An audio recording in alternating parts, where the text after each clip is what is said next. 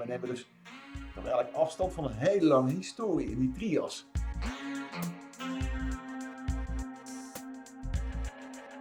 Misschien hebben we de overheid de afgelopen jaren wel op sommige terreinen wel een beetje lui gemaakt.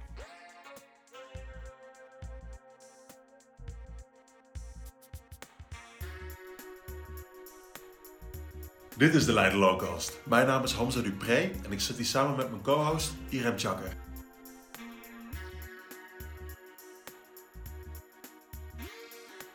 In de allereerste Leiden Lawcast aflevering met Alex Geert Kastermans ging het over de toeslagenaffaire en vertelde AG wat het bestuursrecht zou kunnen leren van het civiele recht.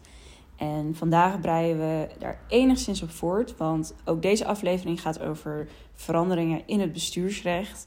Namelijk de veranderingen die als reactie op de kritiek die is ontstaan na de toeslagenaffaire worden doorgevoerd. Kort gezegd uh, probeert het bestuursrecht een wat menselijkere maat in te voeren. En vandaag is onze gast dan ook niemand minder dan hoogleraar bestuursrecht en tevens advocaat Tom Barkhuizen. Uh, leuk dat je er bent, Tom. Welkom. En um, voor we gaan beginnen en het onderwerp in gaan duiken, zouden we het heel erg leuk vinden als je jezelf zou willen voorstellen aan onze luisteraars. Ja, dank jullie wel. Dat doe ik heel graag.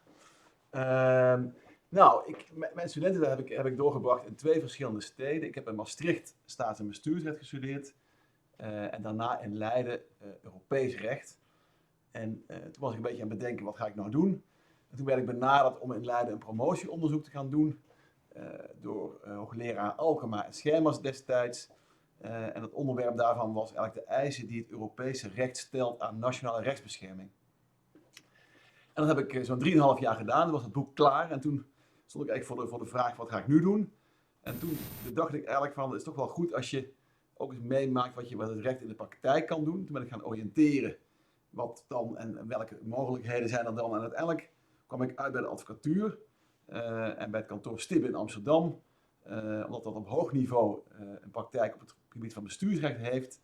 En tegelijkertijd ook wel heel belangrijk en leuk vind als mensen banden met de wetenschap hebben en houden. Uh, en daar ben ik in 1998, eind 1998 met veel plezier aan de slag gegaan. En uh, nou, met heel veel tussenstappen en, en, en, en, en verschillende dingen. Uh, anno nu ben ik dus eigenlijk voor het grootste deel bij Stibbe Partner en advocaat op het terrein van bestuursrecht. Hou me bezig met het publiekrecht in brede zin, maar niet het omgevingsrecht. En daarnaast één dag in de week in Leiden, maar dat weten jullie, hoogleraar staats- en bestuursrecht. Ja, Tom, ik kan me dat inderdaad nog herinneren dat ik uh, van jou in mijn tweede jaar college had bestuursrecht. Klopt, ja? Ja, ik ook. Ja, ja klopt. Ik kan me dat uh, inderdaad nog wel herinneren. Ja, ja dat we die, uh, die A- en B-criteria hadden. Dat je twee verschillende soorten bestuursorganen hebt.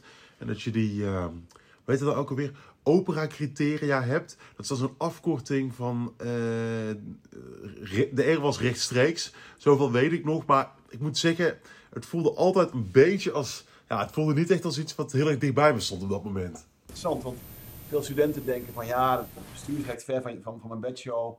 En uh, ik, ik, kan beter strafrecht gaan doen of, of, een andere master kiezen. Maar eigenlijk als je gaat kijken naar uh, wat, wat in, in, de maatschappij gebeurt, zie je eigenlijk een, toch een verpubliekrechtelijking van het recht. Hè. Tegenwoordig is er bijna geen overname meer waar niet allerlei publiekrechtelijke, bestuursrechtelijke vraagstukken aan de orde komen. En dat zie je ook op het terrein van het privaatrecht en het strafrecht gebeuren. Hè. Ook het strafrecht zie je eigenlijk een, een beweging van, nou ja, erg lastig als we de straf moeten opleggen via de strafrecht, dus kiezen voor de bestuurlijke boete. Um, dus je ziet eigenlijk op alle terreinen, ook als je uh, privatist wil worden, is het wel heel belangrijk dat je een gedegen kennis van het bestuursrecht hebt ook. Irem en ik doen op dit moment de master straf- en strafprocesrecht. En inderdaad, nou, toen ik het ging doen, het eerste vak wat ik ook uh, kreeg was domeinoverschrijdend, uh, ja, een domeinoverschrijdend vak. En dat was ook meteen weer een half bestuursrechtvak wat je op je bordje krijgt. Dus je komt er niet vanaf. Ja, dat klopt, ja. Um, nou, we gaan het vandaag met name hebben over een recente uitspraak.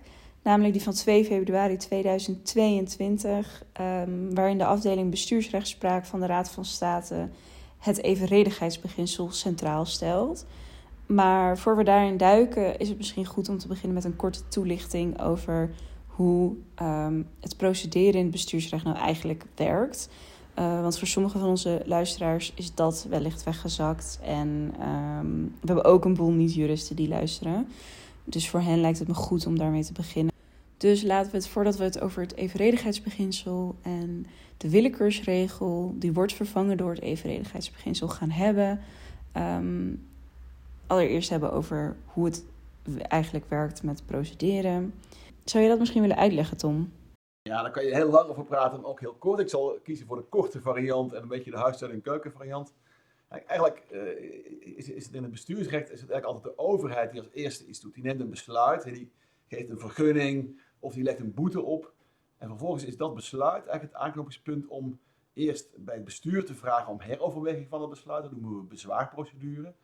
En als je daar geen gelijk krijgt van het bestuur, dan kan je ook nog een beroep bij de, bij de rechtbank en een hoger beroep bij een hoger beroepsrechter. En ja, ook daar staat in eerste instantie bij die rechtbank dat besluit centraal. Die rechtbank gaat toetsen, is dat besluit rechtmatig genomen? Um, en ja, vervolgens als je bij de rechtbank ongelijk krijgt, kan je nog een hoger beroep gaan. En daar staat dan de vraag centraal of de uitspraak van de rechtbank al dan niet terecht is. En, en het bijzondere natuurlijk van het bestuursrecht in vergelijking met het privaatrecht is natuurlijk dat je dat besluit hebt. Uh, en dat je eigenlijk vrij makkelijk, laagdrempelig kunt procederen. Je kan in bezwaar, kan je een bezwaarschrift sturen, kan, kan een burger ook zelf doen. Hoeft ook geen verplichte advocatenbijstand te hebben. En bij, bij de rechtbank, bij het hoger beroep, gaat het eigenlijk ook zo. Je, je stuurt een brief, je betaalt griffierecht en daarmee heb je je beroep en je hoger beroep. In het civiele recht zie je bij heel veel zaken ja, dat, je, dat dat allemaal met meer drempels omgeven is. Er gelden hogere griffierechten. En je moet vaak ook een dagvaarding maken met behulp van een advocaat. Dus je moet elk jaar wederpartij dagvaarden om bij de rechtbank te verschijnen. Nou, dat is eigenlijk anders dan in het bestuursrecht. En in, in het civiele recht begint eigenlijk de procedure eigenlijk gelijk. Er, is nog niks. Er wordt gevraagd om iets vast te stellen dat iets onrechtmatig is. Dat er een, dat er een, dat er een toerekenbare tekortkoming is. Um, en vervolgens gaat die rechtbank uh, daar een oordeel over geven. Het bestuursrecht is de vraag. Het bestuur heeft al iets gevonden. En vervolgens moet de rechtbank gaan zeggen of de bestuur dat terecht heeft gevonden of niet. Dankjewel Tom. Ik denk inderdaad dat dat best wel een kernachtige samenvatting is. Uh, wat wel denk ik belangrijk is, is, ik heb van een paar trouwe luisteraars te horen gekregen dat ze het af en toe wat moeilijk hadden met, uh, met het uh, juridisch jargon. Dus ik denk, ik ga voor deze aflevering de taak op me nemen om wat lingo te tackelen. En nou, volgens mij ringelt hier een belletje al. Griffierechten.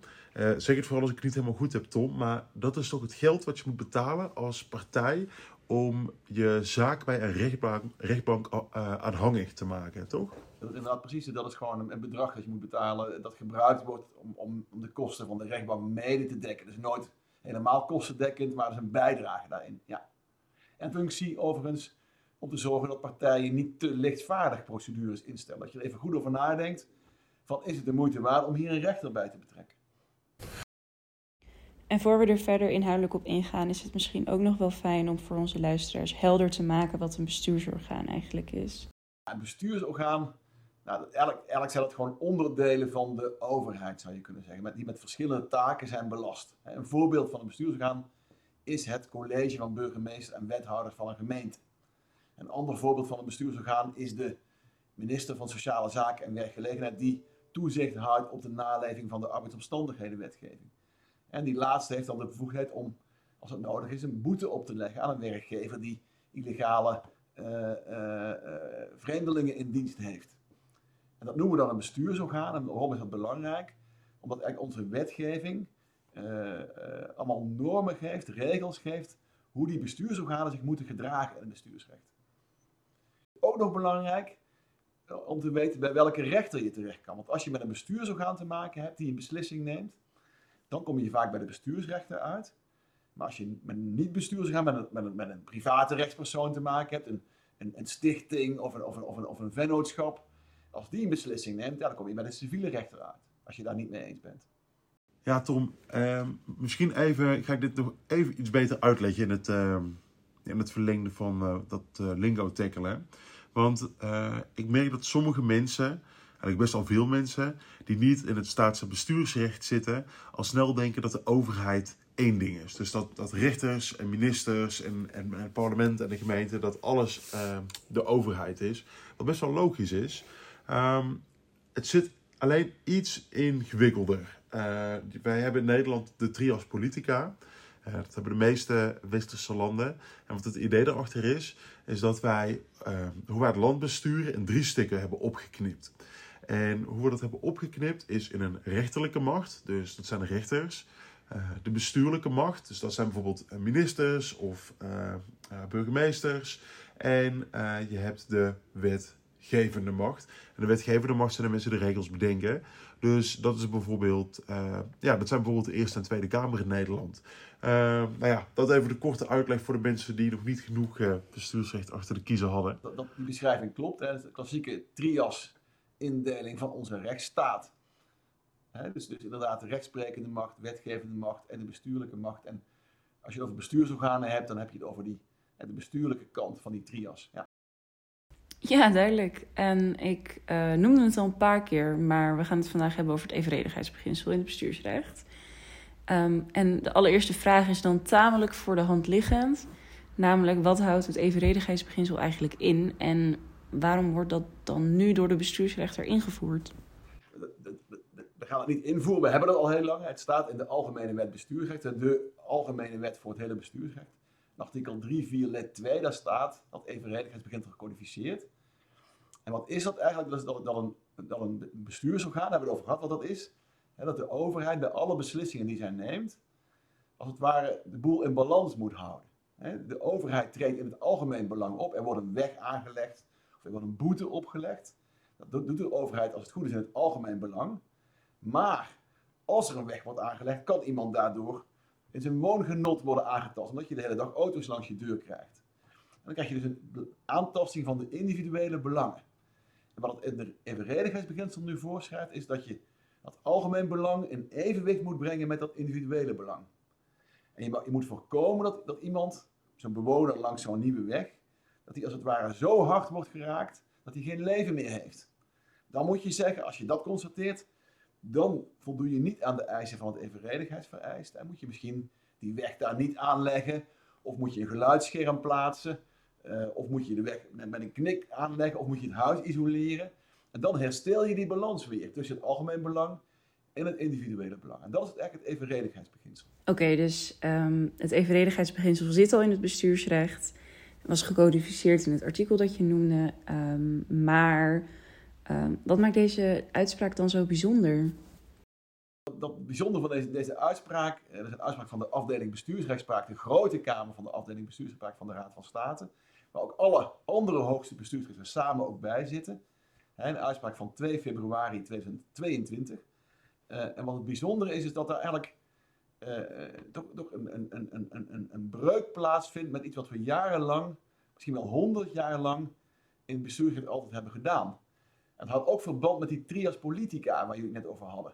He, dus de, de indeling van bestuur, rechter en, en, en, en, en wetgever.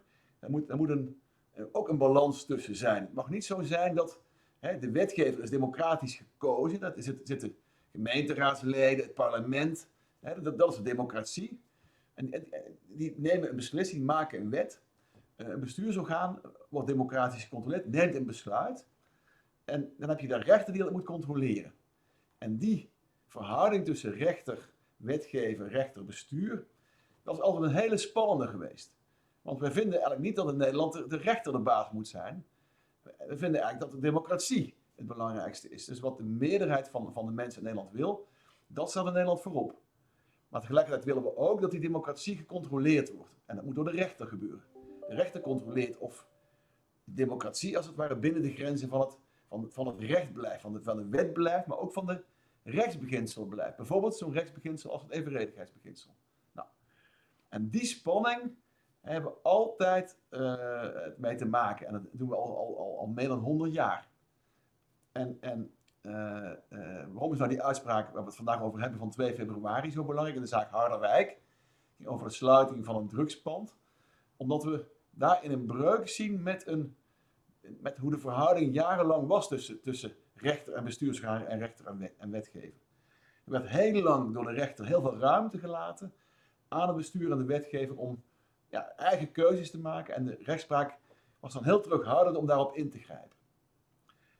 Maar vanuit het idee van democratie, we moeten democratie respecteren. We moeten niet op de stoel van de bestuurders gaan zitten. We moeten niet als rechter politieke afwegingen, bestuurlijke afwegingen gaan maken. Het was al heel lang jurisprudentie, sinds eigenlijk een, een, een, een uitspraak van de Hoge Raad, al heel oud, in de Doetinchemse woonruimtevorderingszaak. Lijkt het heel grappig eigenlijk. We hebben het over sluiting van zo'n drugspand. Maar de eerste uitspraak waar dit probleem aan de orde kwam was een uitspraak eh, uit, het begin van de, van de vorige eeuw zelfs.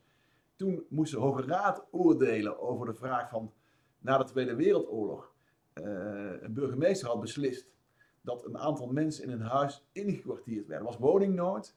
En sommige mensen hadden grote huis, sommige mensen hadden geen huis. En die burgemeester had de bevoegdheid op grond van de wet van toen om mensen te, te verplichten om sommige mensen toe te laten in hun huis. Om te zorgen dat die mensen een dak boven hun hoofd kregen. Nou, en een eigenaar van zo'n woning die, daarmee te maken kreeg, die zei, ik ben het daar niet mee eens. Ik ga pro- procederen tegen dat besluit van de burgemeester. Die, die besloten dat er mensen in mijn huis moeten komen wonen. En die zaak kwam bij de Hoge Raad. En de Hoge Raad zei, ja, wij als rechter hebben niet de bevoegdheid om die bestuurlijke afweging over te gaan doen. Dat is aan de burgemeester. De burgemeester moet kijken of het nodig is dat die, dat die inkwartiering plaatsvindt. En of het ook een beetje, een beetje redelijk uitpakt. Allemaal moet ook de burgemeester beoordelen. Ik kan alleen maar ingrijpen als rechter als het een evident onredelijke beslissing van de burgemeester is.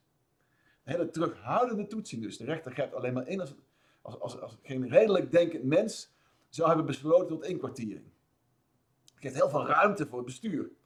Het bestuur komt, komt, dan met heel veel ruimte weg.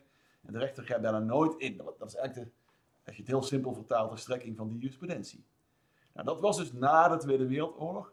Toen kregen we de invoering van de Algemene Wet Bestuursrecht rond 1994.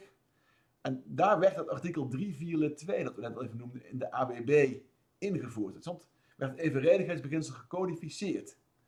En toen werd opnieuw discussie gestart over de vraag van, betekent die codificatie nu dat de rechter wel indringender kan nagaan of zo'n beslissing, bijvoorbeeld tot inkwartiering, al dan niet evenredig is? Of moet, moet hij nog steeds terughoudend toetsen? En de rechtbank Limburg heeft toen, nu de rechtbank Limburg, toen de rechtbank Roermond, heeft de zogenaamde Maxis Praxis zaak toen gezegd van nee, eh, je moet wel degelijk, die invoering van die AWB is wel degelijk een breuk met die oude woonruimtevorderingsjurisprudentie van de Hoge Raad. De wetgever heeft niet voor niks het evenredigheidsbeginsel gecodificeerd, en dus kunnen wij daar vol aan toetsen. En kunnen we ook intensiever en kritischer beslissingen van de overheid toetsen. Nou, daartegen werd een hoger beroep opgekomen door het gemeentebestuur in die zaak. En bij de afdeling bestuursrechtspraak, het hoogste bestuursrecht op dat terrein, eh, die zei eigenlijk nee, eh, met de invoering van artikel 342 in de AWB is niet beoogd te breken met die oude trias politica jurisprudentie van die woonruimtevordering van de Hoge Raad. Dat blijft hetzelfde. Dus die terughoudende toets, het respect voor bestuurlijke afwegingen en eigenlijk eh, het alleen mogen ingrijpen als rechter wanneer het evident onredelijk uitpakt. Eigenlijk een willekeurtoets zou je kunnen zeggen. Eh, dat blijft wel degelijk in stand. Er verandert niks. Dat was 1994. Nou, en sinds die tijd is die jurisprudentie eigenlijk steeds in stand gebleven, zou je kunnen zeggen. En nu, pas sinds 2 februari 2022, heeft de afdeling bestuurspraak gezegd: we nemen afstand van die willekeurtoets, van die heel terughoudende toets. En we creëren in ieder geval de mogelijkheid voor de bestuursrechter om af- afhankelijk van de omstandigheden van het geval veel kritischer te gaan kijken naar die besluiten van de overheid. En we nemen dus toch eigenlijk afstand van een hele lange historie in die trias. We creëren in ieder geval de mogelijkheid om wel een klein beetje meer te gaan vroeten in die bestuurlijke afwegingen. En met name als ze, dus, als ze onevenredig uitpakken, ja, wordt dan gezegd, dan moet je als rechter ingrijpen als de belangen die op het spel staan heel groot zijn. Ja, inderdaad. Je hebt dus die terughoudende toetsing en die volle toetsing. En ehm, hoe ik het heb begrepen, en ja, ik weet het gaat een beetje glad ijs worden als strafrechtjurist. En dat ik net al heb gezegd dat het eigenlijk een beetje van mijn bedshow is. Maar hoe ik het heb begrepen, is dat er met de invoering van de ABB en wat rechtspraak daarbij, ehm, eigenlijk een soort lichtknop is gemaakt. En die lichtknop kan twee kanten op staan. Hij kan naar beneden staan, dus hij kan op terughoudend staan. En die kan ook omgeknipt worden naar een volle toetsing. Maar het is wel, hij is uit of hij is aan. Het is binair, 0 of 1, terughoudend of vol. En eh, niet iets anders. En eh, inderdaad, die terughoudende toetsing is geen enkel redelijk denkend mens. Nou, die zou dit kunnen doen. Eh, of je zet het helemaal aan de andere, kant van het spectrum. Dus die lichtschakelaar die knipt om en dan ben je bij die volle toets. En dan mag de rechter zelf echt gaan voeten in eh, nou, precies de motivering. En ook hoe het exact in elkaar steekt. Is het wel redelijk ehm, hoe dit is gebeurd. En ehm, nou, wat het idee uh, ook was, toch, was dat het eigenlijk altijd terughoudend is. En dat komt voort uit dat idee wat we net al bespraken, de trias politica. Nou, kort en goed. Uh, we hebben uh, heel lang geleden besloten dat, om dat bestuur in drie stukken te knippen. En wat daar ook bij hoort, is dat er eigenlijk drie nou, stoelen zijn gemaakt waar mensen op zitten. De, de troon van de wetgever, de troon van de rechter. En je wil niet van stoel verwisselen, zoals dat nou, vaak in college zo wordt genoemd.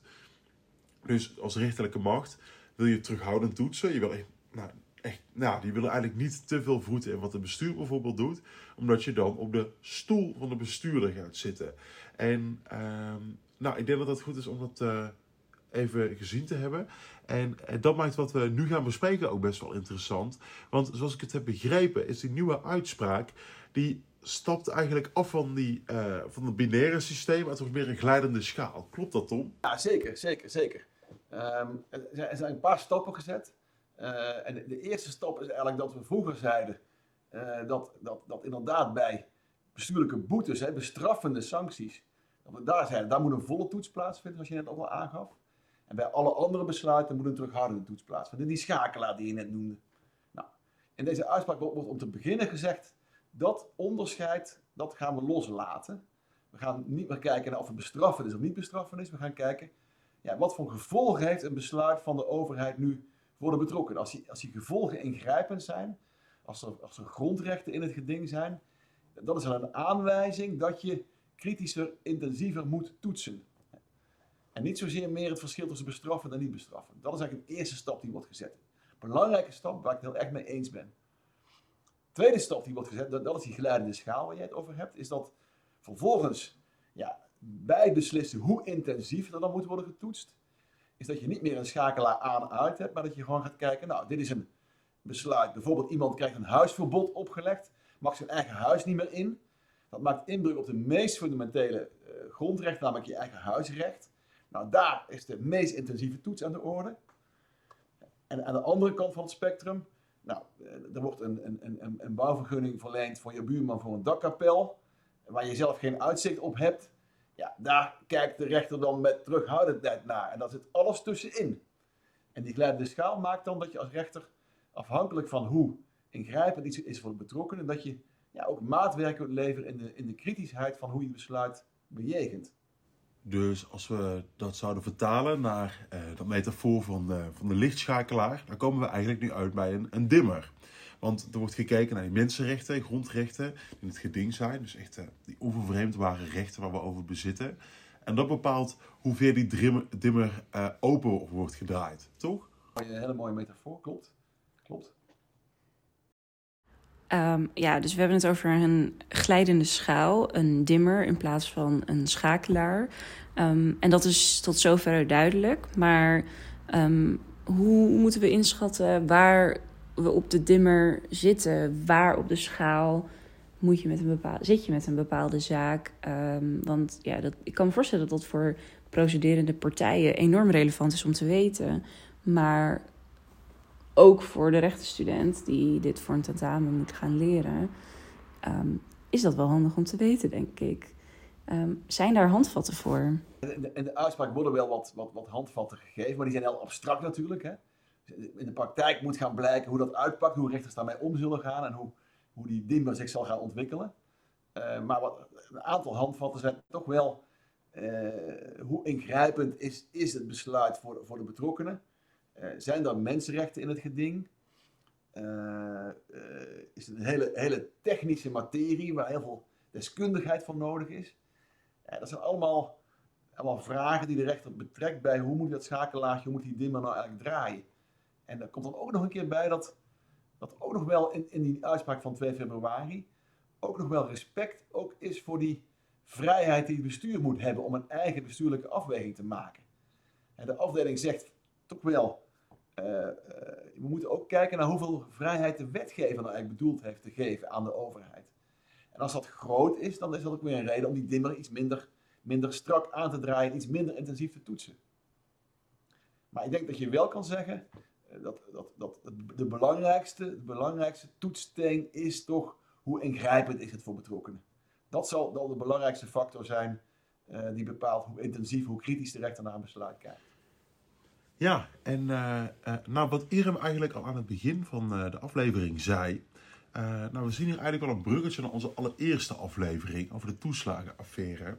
En voor de luisteraars die eh, die aflevering nog niet hebben geluisterd, nou allereerst schande. ja, ja, doe dat gauw. En eh, nou ja, daar hadden we Alex Geert Kastermans te gast. En dat ging over de toeslagenaffaire. En AG zei tegen ons dat het bestuursrecht best wel wat zou kunnen leren van het burgerlijk recht. Door te kijken naar redelijkheid en billijkheid. Nou, dat, ja, dat zijn de termen in het eh, burgerlijk recht in ieder geval. En zoals ik het nu hoor van jou, Tom, eh, lijkt het alsof dat idee in veel grotere mate over is gezet naar het bestuursrecht. eh, met eh, die dimmer-uitspraak. Nou, dat vind ik heel erg frappant, want nou, sinds, de jaren, ja, sinds de Tweede Wereldoorlog is het zo. En net na onze eerste podcast verandert het al. Dus nou, dat vind ik vrij frappant. Maar Tom, even alle gekheid op een stokje.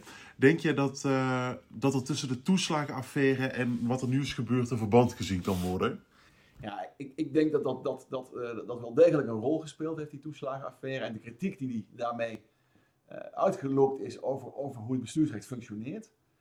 Eh, tegelijkertijd is het ook wel zo dat, dat de ideeën voor wat er nu in, de, in, de, in die uitspraak van 2 februari hè, zijn, zijn opgenomen, de ideeën, die, die zijn er al, waren al veel eerder. Hè. Dat is al, al meer dan, ja, sinds die, die uitspraak uit, uit, uit, uit, uit 1994, hè, die ik al noemde, vanaf toen af aan was er ook al debat van moet het niet kritischer en, en, en, en, en moet, moet de rechter niet toch meer ruimte nemen voor zichzelf en meer rechtsbescherming verlenen. Dus het debat is er al langer, maar de rechtspraak heeft tot, al die, tot die tijd eigenlijk steeds de boel een beetje afgehouden en het, en het gehouden bij vrij terughoudend toetsen. Ehm, eh, en de toeslagaffaire heeft denk ik het laatste duwtje gegeven om die Rubicon over te gaan en, en inderdaad eh, dat, dat die hele oude uitspraken en die jurisprudentielijn los te laten. En ik denk, ik denk dat, dat eh, het, het, het, het burgerlijk recht daar mede wel een inspiratie voor geweest is. Hoewel, ja, kijk, het evenredigheidsbeginsel staat ook al heel lang in het bestuursrecht. Dus het, was er al, alleen werd het, werd het weinig intensief gebruikt. Um, um, dus, dus duwtje van toeslagaffaire, misschien een klein beetje inspiratie van het burgerlijk recht. Um, uh, en ook wel de, nodige kritiek vanuit de wetenschap die er al heel lang was. Dat alles samengenomen heeft, denk ik, geleid tot deze ommezwaai in, in die uitspraak. En ik heb in de introductie ook gezegd dat het bestuursrecht um, wat menselijker uh, moet worden van deze veranderingen. Dat het een menselijkere maat krijgt. En um, volgens mij is ook een heel groot deel van de kritiek op het bestuursrecht geweest dat die menselijke maat um, enorm miste. Um, het bestuursrecht uh, is natuurlijk het recht tussen overheid en burger, waarbij een hele ongelijke verhouding bestaat. En daarin is het heel belangrijk dat deze verhouding enigszins rechtgetrokken wordt door de rechter. Maar um, jarenlang heeft de rechter die ruimte niet echt genomen. En um, dat zou dan nu moet, anders moeten zijn, denk ik, met uh, wat we hebben geleerd van de toeslagenaffaire. Um, maar ook dus met deze nieuwe veranderingen. maar uh, klopt het wat ik zei? Klopt het dat het bestuursrecht hier menselijker van wordt? of is dat alleen nog maar een aanname? Ik, ik, denk dat het, dat, dat wel een reactie is geweest op uitwassen die we gezien hebben bij de toeslagenaffaire. Dus, er is echt iets misgegaan. Er zullen ongetwijfeld nog een aantal andere gebieden ook aan te wijzen zijn binnen het bestuursrecht, waar ja, mede als gevolg van die terughoudende toets door de rechter burgers echt in de knel zijn gekomen. Ik noem het vreemdelingenrecht. Ik denk dat dat ook een van de voorbeelden is uh, waar, waar door die terughoudende toets soms toch vreemdelingen teruggestuurd zijn naar, naar een land waar het toch niet veilig was. Um, dus ik denk dat op die terreinen uh, dingen mis zijn gegaan. We moeten ook niet vergeten dat op heel veel terreinen van het bestuursrecht de dingen wel goed lopen. Hè, waar, die uitwassen er niet zijn. Um, maar maar, maar ik, ik, denk in de algemene zin dat met deze uitspraak, uh, we, we, als het goed is, als die goed wordt gebruikt, hè, want uh, de, rechtspraak moet moet het, ook daadwerkelijk gaan doen. Hè. De, de, de toetsingsformule is er nu, het tekstblokje is er. Maar de proof of the pudding is in die eating. Dus de lagere rechtspraak en de hoge beroepsrechters moeten nu echt gebruik gaan maken van de mogelijkheden die ze nu hebben om om als het nodig is ook kritisch te toetsen. En als dat gaat gebeuren, dan denk ik inderdaad dat het bestuursrecht uh, in ieder geval niet meer het risico heeft dat met die uitwassen worden geconfronteerd. Van dingen die op incidenteel niveau of, of soms op grotere schaal echt, echt misgaan. Het feit dat de stok achter de deur van de rechter er nu veel beter is als gevolg van die uitspraak, zal ook toe leiden dat de bestuursorganen, de overheid, ook betere beslissingen gaan nemen. Ik vergelijk het eigenlijk altijd ook met, met, met, met studenten. Iedereen studeert natuurlijk wel, iedereen volgt ook vakken en iedereen leest materiaal. Maar als je, als je weet dat er een streng tentamen komt of een streng mondeling komt, waarbij je zakt als je het niet goed gedaan hebt, dan ga je toch een trapje beter studeren. Nou, dat geldt eigenlijk ook voor de overheid. En misschien hebben we de overheid de afgelopen jaren wel op sommige terreinen wel een beetje lui gemaakt. Men wist, de rechter toetst terughoudend, we komen met veel weg. We hoeven ons huiswerk niet zo goed te doen. En dat leidde in sommige gevallen tot, tot echt grote, uh, ja, hele slechte situaties voor de betrokkenen. En nu we die stok achter de deur gewoon eventjes weer, weer, wat scherper maken, uh, gaat de overheid misschien ook beter presteren. Over de volgende. Die strengere uh, toetsing door de rechter, dat die mogelijkheid van strengere toetsing, zal er ook toe leiden dat het bestuursrecht inderdaad, waar nodig, ook weer als veel menselijker wordt gezien. Zonder dat ik, hè, in de algemene zin, vind, vind, ik het niet terecht dat het bestuursrecht onmenselijk wordt gevonden. Dat, dat is gewoon in de algemene zin niet zo. Maar er zijn wel een paar uitwassen geweest waar je dat etiketje wel op kan plakken. En die nieuwe toetsingsformule, eh, die meer kritische houding van de rechter, zal er waarschijnlijk voor gaan zorgen dat dat ook niet meer voorkomt. Ja, nou, wat ik me eigenlijk ook wel afvraag is... Uh, nou, Tom, jij bent op dit moment werkzaam in de praktijk, ook bij Stibbe als advocaat. En ik kan me best wel voorstellen dat jij best wel een goede vinger aan de pols kan hebben bij hoe rechters te werk gaan. Want zo'n rechterlijke uitspraak is uiteindelijk niet alleen maar wat er net onderaan de streep staat. Kijk, zo'n zo, zo vonnis, uh, dat lees je dan. Uh, en uh, nou, als een beetje rechtsstudent skippen natuurlijk alleen maar naar de rechtsregel op studeer snel. Maar daar zit natuurlijk wel um, een hele motivering aan vooraf. En daar kan je al wel een beetje het water aan afvoelen. hoe heb jij eigenlijk het idee, idee dat die rechters die ruimte al dan niet gaan invullen, of ze dat gaan doen? Ja, dat, dat, is, een, een hele goede, belangrijke vraag. Um, dat moeten we gaan zien. Uh, dat moeten we gaan zien. Ik kan, ik kan daar moeilijk, moeilijk in een glazen bol kijken. Uh, ik denk, uh, gewoon de rechtspraak kennen. Ik denk dat, dat, je, dat er rechters zijn. Het, is toch uiteindelijk is het mensenwerk. Eh, ik denk dat er rechters zijn die heel comfortabel zijn met het feit dat ze dat gereedschap nu hebben. En ook echt kritisch naar een zaak kunnen en moeten kijken. En eventueel ook hun eigen mening, als het ware, leidend kunnen maken voor de uitkomst van een zaak. Maar er zullen ook rechters zijn die daar moeite mee hebben. Die zeggen, ja, ik, ik kom dan toch meer in conflict met waar we, waar we deze blog mee begonnen. Uh, met met het respect dat ik voor de democratie moet hebben. Uh, en ik, ik, ben niet geëquipeerd om, om, om heel erg diep te gaan vroeten in bestuurlijke overwegingen. Daar heb ik moeite mee. En ik, heb, ik, ik vaar liever eh, in beginsel wat, wat het bestuur bedacht heeft. En ik grijp alleen maar in als het echte spuigaat uit. Dus die, die strijd zul je binnen de rechters, binnen de personen die rechters zijn, ook houden. En ik denk dat dat ook goed is. Want ik denk dat we eigenlijk op zoek moeten naar een nieuwe balans. We moeten niet het respect voor democratische beslissingen, voor bestuurlijke afwegingen, moeten we niet overboord gooien. Dat, dat zou heel slecht zijn, want we willen niet in een rechterstaat leven, eh, of een rechter, rechterlijke dictatuur leven. Er wacht niemand, zit niemand op te wachten. Maar aan de andere kant eh, moeten we ook vaststellen dat het evenwicht misschien wel te veel verschoven was naar het volgen van die democratische bestuurlijke afweging en te weinig rechtsbescherming wordt geboden. Dus waar we op zoek naar zijn is naar het, de, de goede balans. We moeten een beetje, een beetje verschuiven in de richting van, van, van meer rechtsbescherming. Maar ook niet helemaal doorslaan daarin, want er zit ook niemand op te wachten. En als we dan op het evenredigheidsbeginsel inzoomen, dan zien we in de uitspraak van 2 februari dat uh, drie concrete punten naar voren worden gebracht waar de bestuursrechter aan zou moeten toetsen. En deze punten zijn de geschiktheid, de noodzakelijkheid en de evenwichtigheid. En um, wat ik me afvraag is, hoe moeten we deze drie punten dan zien in het kader van het evenredigheidsbeginsel? En waar toetst de bestuursrechter dan precies aan? Nou, goed dat je dat aansnijdt, dat punt. Want dat, is eigenlijk nog een, nog een extra uh, reden om deze uitspraak heel belangrijk te vinden. Want in het verleden hadden we gewoon het evenredigheidsbeginsel. En de rechter zei dan, nou, ik vind het wel of niet evenredig wat hier gebeurd is. En er werd eigenlijk weinig woorden en vuil gemaakt waarom dat dan zo was. Maar, maar op, op de Europese rechters, het Hof van Justitie in Luxemburg, eh, met name, eh, die hadden dat evenredigheidsbeginsel als het ware uitgewerkt. Hadden ze opgeknipt in subonderdeeltjes. En precies die onderdeeltjes die jij noemt, namelijk geschiktheid, noodzakelijkheid en evenwichtigheid of evenredigheid in strikte zin.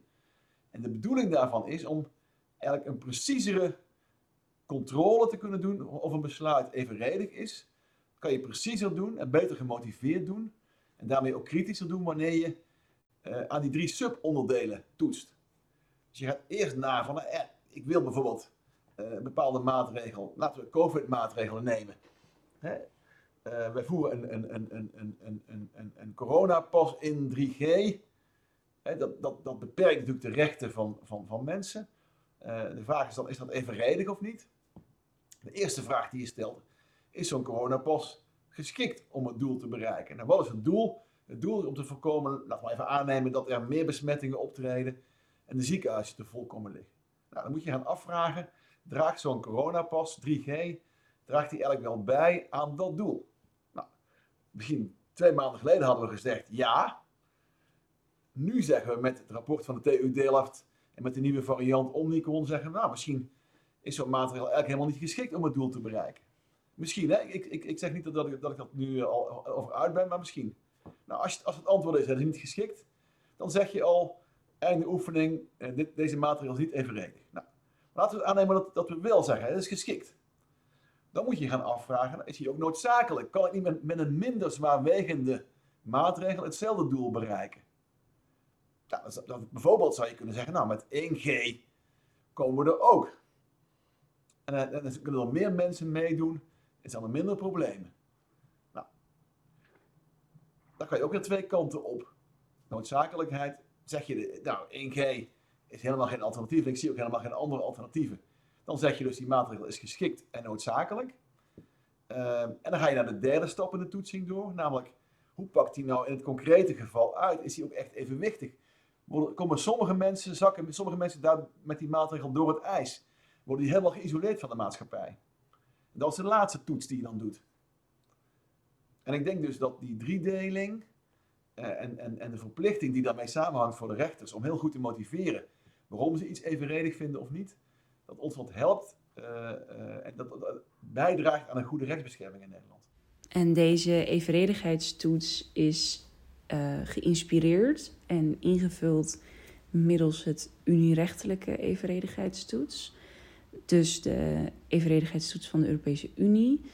Um, betekent dat dan ook dat wanneer we um, nadenken over hoe deze evenredigheid wordt ingevuld en ingekleurd, um, dat we dan moeten kijken naar de jurisprudentie uit de Europese Unie? Of gaat dat te ver en kunnen we niet naar de unierechtelijke jurisprudentie kijken? maar moeten we opnieuw zelf invullen um, aan de hand van wat onze nationale rechters eigenlijk vinden. Het is eigenlijk, het hele idee om die drieslag in te voeren, is ook aangedragen door twee advocaten-generaal die de afdeling bestuursrechtspraak geadviseerd hebben over die uitspraak van 2 februari 2022. Adviseurs van de rechter eigenlijk. Die hebben, een hele lange, hele lang advies geschreven, echt uh, tientallen bladzijden. Heel goed leesbaar trouwens, ook voor leek. Um, en, maar zij hebben dus ook juist precies wat jij zegt. Hun inspiratie voor die driedeling hebben ze ook echt uit het Unierecht, het Europese Unierecht gehaald. En dus ligt het ook voor de hand om als we gaan nadenken over hoe moeten we dat handen en voeten geven in Nederland, dat we ook naar de jurisprudentie, naar de uitspraken van de Europese rechters gaan. Nou, het evenredigheidsbeginsel is aan verandering onderhevig. Um, dat is duidelijk, maar dat is niet het enige wat verandert in het bestuursrecht. Want een week later, op 7 februari 2022, is ook in een uitspraak besli beslist dat um, uh, de grondenfuik wordt losgelaten in het bestuursrecht. En um, laten we daar ook heel even kort op ingaan. Dat is ook heel relevant natuurlijk. Um, en heel actueel. Um, wat houdt de grondenfuik nou eigenlijk in en uh, wat betekent dit? En het mag heel kort, want uh, we moeten naar een afronding toe werken. Maar um, misschien wel interessant om nog even over te praten. Nee, als je dat heel simpel moet zeggen, die grondenfuik. Eh, het, het, past eigenlijk. Er was kritiek op het bestuursprocesrecht, hè, het recht dat geldt als je procedeert bij de bestuursrechter.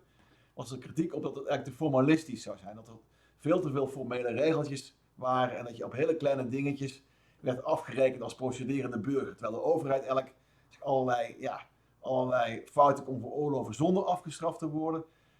Was de burger, als hij één dag te laat was met, met, met, zijn bezwaar of beroepsschrift, was het einde oefening. Of als de burger vergat uh, een bepaalde argument aan te voeren tegen een besluit, dan kon hij dat niet meer nog in hoger beroep alsnog aanvoeren. En dat laatste is die gronde fuik. Uh, dat, dat zorgde er eigenlijk voor dat je al meteen van begin af aan bij de rechtbank al je kaarten op tafel moest leggen. Als je dat niet deed en je bedacht pas een hoger beroep, hé, hey, ik heb nog een goed argument uh, dat ik eigenlijk nog, nog wel had willen aanvoeren, dan zei de, de, afdeling bestuursrechtspraak, zei dan, de andere hoogste rechter zei dat niet, maar de afdeling bestuursrechtspraak zei dan, Nee, u bent te laat, had u al bij de rechter moeten doen. Kon, kon het argument, kon het winnende argument zijn, werd het toch buiten beschouwing gelaten. Omdat je in een fuik gezwommen was. Zoals een paling, die dat op, op, uiteindelijk in je broodje eindigt. Nou, dat is nu ook losgelaten door de afdeling bestuursrechtspraak, onlangs in de uitspraak die jij noemt. En dat past in een tendens om ook dat procesrecht, hè, die regels voor het procederen, om die minder formalistisch te maken. Dat je gaat kijken van, nou wie helpen we hier nou eigenlijk mee?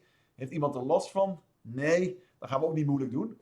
Nou, je hebt wel, dat is interessant, hè, want we hebben nu heel erg gesproken over uh, zaken tussen twee partijen, de overheid aan de ene kant en de burger aan de andere kant.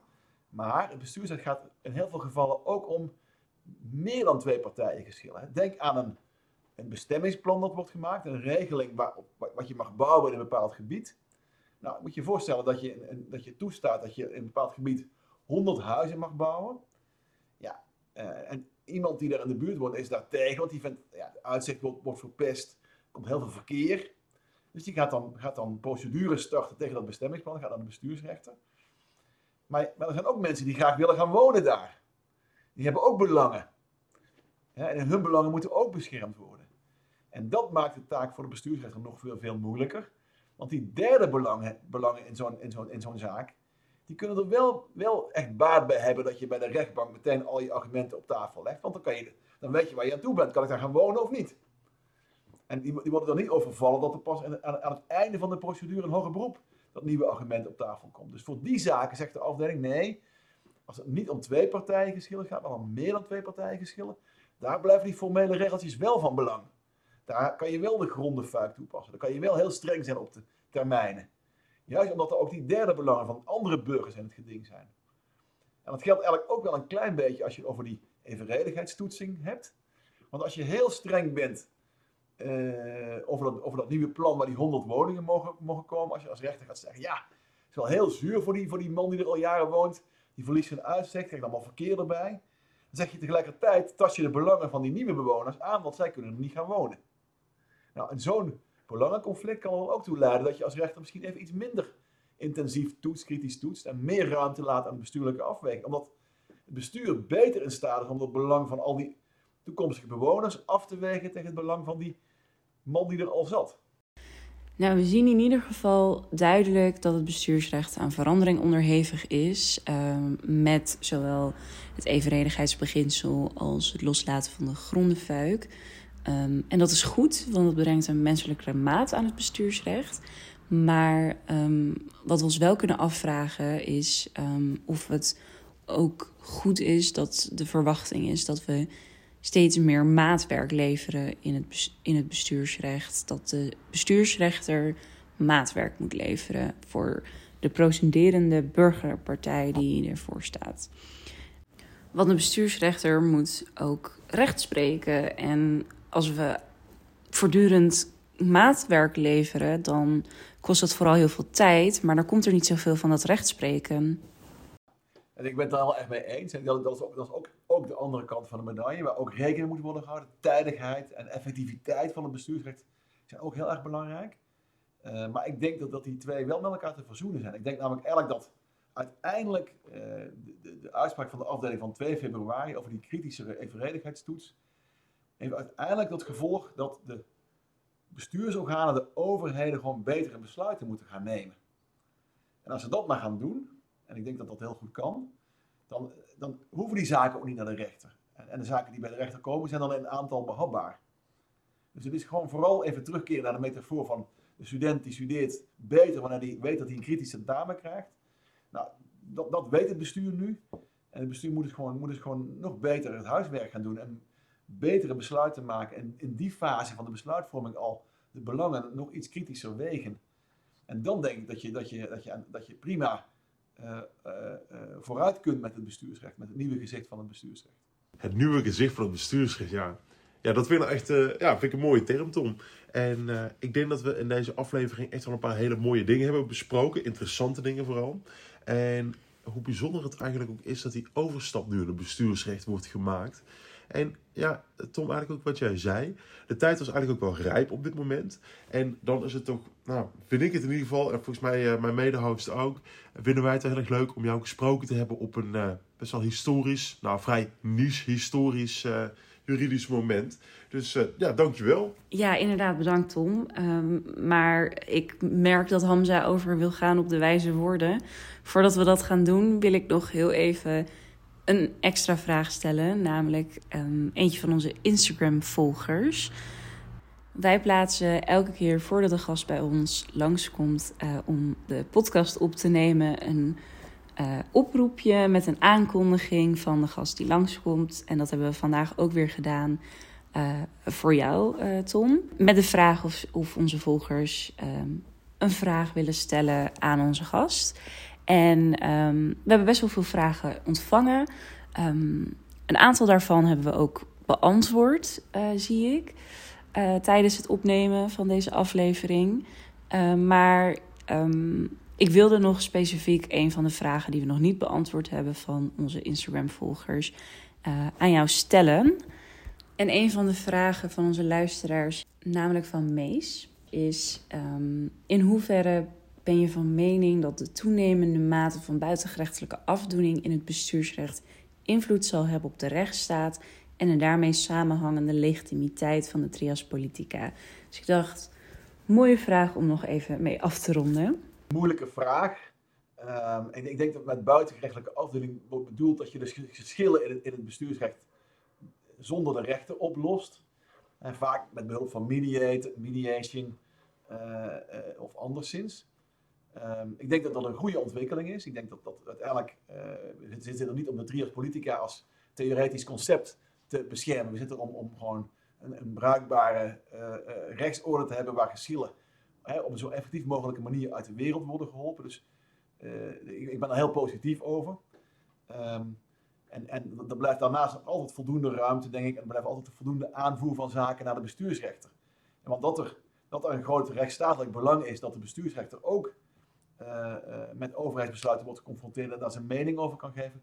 Dat is denk ik evident, omdat daar zo die opvoedkundige functie van uitgaat. Het signaal van dit kan wel, dit kan niet. Het gaat toch veel meer uit van een toetsing door de rechter dan wanneer de mediation opgelost wordt. Omdat mediation ook vaak een vertrouwelijkheid voorschrijft. Dat nooit iemand meer weet hoe een geschil opgelost wordt. Volgens mij werken we nu wel uh, echt met het einde van de aflevering toe ook uh, een beetje met oog op de tijd. Maar uh, waar zouden we zijn zonder onze vaste rubriek, de wijze woorden? Dus zou je voor ons nog wat wijze woorden hebben? En dat kan aan ons gericht zijn, eerder bij mij of aan de studenten die ongetwijfeld beter moeten studeren en een huiswerk moeten maken. Of aan de bestuursrechter of, of wie dan ook. Ik denk voor alle luisteraars dan maar, hè? En, en, en, en niet al te stichtelijk, want daar ben ik niet zo van. Uh, nee, ik, ik, zou, ik zou het adagium uh, aan iedereen willen meegeven. Het is altijd anders.